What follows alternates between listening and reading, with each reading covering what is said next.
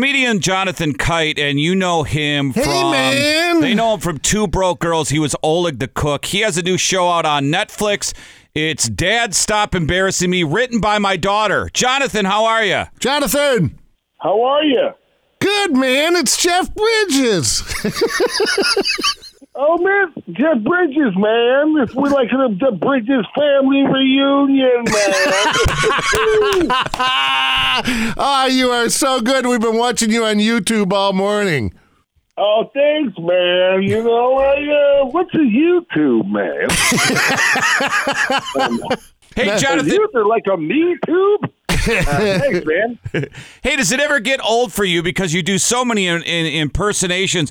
Does it ever get old when people throw, "Give me a Vince Vaughn, give me a Trump, give me an Obama"? Do you ever get like, "Shut the bleep up"? Um, no, you know, to be I don't. It's funny. I don't really do them outside of like radio tours or like press stuff anymore. Because a lot of my stand up, there is impressions in them, but it's not. You know, I, I'm I don't mind doing them. To be honest, I, people love them. I love impressionists. You know, I've, I've always loved doing them, and you know, as long if I can do the impression, I'll do it. If I can't, like there's, you know, I, I'm like I don't do. Uh, you know, Michelle Obama, so I can't do that one. but if I do the impression, I can do it. Yeah, and you know, it's uh, I've been a longtime friend of Frank Caliendo, and one thing that uh, and you know Frank, and you know Frank said I never. talented. Very talented. Yeah, he said Yeah, when I good. when I do an impersonation and I'm doing my bit, it never comes from anger, and that's always stick for stuck with me because I think that's kind of the right way to go, right? Because you make it funnier. You're not coming from a place where I I really hate this sob, so I'm going to do an impersonation about him. Well, I think that you know the, part of it is that Frank and I, you know, do stand up and and the impression. So we get to decide what we want to talk about and who we want to impersonate. I think you know when you. For me, it's the same thing. I do things like Vince Vaughn, Tom Hanks, whoever. It's a place of love because I love and respect those those uh, those uh, you know whoever I'm doing. But you know, I understand what he's talking about because sometimes you get asked to say like, "Oh, will you do this person or will you audition to play this person?" and you may not agree with their world views. So, I mean, I think, but that's different for Yeah. us because we get to decide what we talk about on stage. But he brings up a very interesting point. Comedian actor Jonathan Kite is with us. The new Netflix show is called Dad Stop Embarrassing Me. And Jonathan, I'm looking at your bio, improv in your background, Second City and the Groundlings. And I want to ask you about stand up versus improv because a lot of former stand ups, Kevin James, Billy Gardell, Tim Allen, got into sitcoms that way. And here you are. I think in this day and age, I would almost, if, they, if somebody was comedically inclined, I would recommend they go the improv acting route to try to get into a sitcom as opposed to the stand up. Would you agree with that? Um, I think it depends on what kind of sitcom you want to do. I mean, there's there's there are sketch people out there who have sitcoms, and there are stand-ups that have sitcoms. You know, because a lot of times the sitcoms like Tim Allen or whoever, it's based on their stand-up or Ray Romano. or- Oh, that's or true. Seinfeld or Brett Yes. Butler. You know, Good uh, point. So I think it I think it depends on what kind of um, person you are. You know, a lot of those people that I just named, it's not that they're not actors. Of course, they're actors, but they started as stand ups. Whereas a lot of the improv actors that I know, they do both. They improv and Right. act. So it's not that you can't do both. Or clearly, you know, um, Whitney Cummings does both. There's a lot of them that do both. But I really feel like it, it, it, it's what you're comfortable with doing is going to obviously produce the best results. You know, Jonathan, you know, you have one of the best roles in television history because you look at like the comedic actors in any sitcom and you go, boy, I would love to be that role. But in Two Broke Girls, you played a pervy Ukrainian that hits on hot chicks, you know, the two girls. That's just like a beautiful dream job, my man.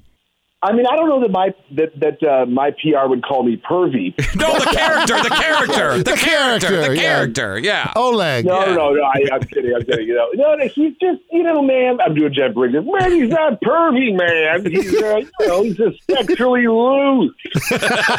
um, uh, you know, he's, um, you know, I love. I really say because, like, going over uh, to Europe. I think that there is such a comfortability that they have. It's not that Americans aren't comfortable, you know, angry letters, here they come, um, with their sexuality, but I think that there's like, there's such a, when I go to Europe, there's, I feel like I go to certain countries or certain places and it's just like everybody is just like full of sex. And so I tried to bring that sort of attitude with him. But yeah, that was an amazing experience in my life. What an incredible character to play. And I've always loved those types of side characters on the sitcoms. Me whether it was, too. You know, Laverne and Shirley or Taxi or Cheers.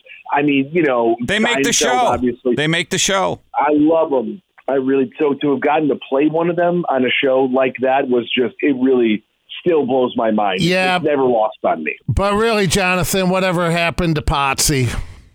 It's coming on the Well, I show mean, next that- week. Wait, we, we've been having That's, next. the, that's the documentary that I'm doing. No, those secondary characters, the beauty, uh, you don't have the pressure of carrying the show, but yet you're on set, you're living the life, you're hanging with all the big star. I mean, that's I think a sidekick on a, a secondary character on a sitcom, a long running set. That's a beautiful gig, man.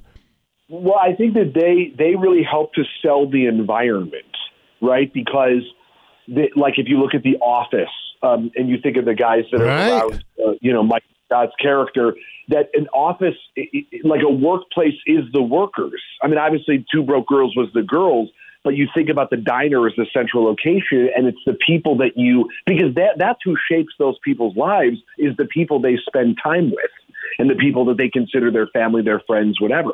And so, you know, it, I think that that's always, and, and I think you get to take crazy risks and, and be far out. I mean, I always think of Reverend Jim and Latka and Taxi. You know, those were my two, you know, favorite, or even Danny DeVito on that show. I mean, you know, th- those were just looked like the most fun things to play those characters. Barney Miller, there's been so many over the years. Yeah, now you're working. Barney Miller. Now you're on set every day. The star Jamie Foxx. What's it like working with Jamie? The best man. I love Jamie so much. I've known him for you know twelve years, something like that. You know, he's one of the he. I credit him with the reason that I got into impressions because he was doing a sketch show. I Living auditioned Color, yeah. He had to do impressions. Well, no, he we did one together. Oh, okay. twelve years ago. And um and it, but he you know they were looking for an impressionist and uh, um, amongst other things and so it's great. I mean it's such a fun for those people who don't know it's called Dad Stop Embarrassing Me and it's about him and his daughter's real life relationship. Uh, Corinne, uh, you know uh, the the boss, she's one of the main producers on the show, and it's it's it's just about their stories. And then David Alan Grier plays his father. He's great. I play his best friend. I have a daughter. So it's that you realize that it's all about embarrassing your children. That that's a generational thing, and it never really goes away, no Yeah, matter you how know- old you are, no matter who you are. This is kind of my target audience for me because I have kids 14, 12, and 8. We're always looking to watch something together before they go to their room for the night and shut the door and hate me. Uh, is this going to be released in Netflix all at once or is it once a week?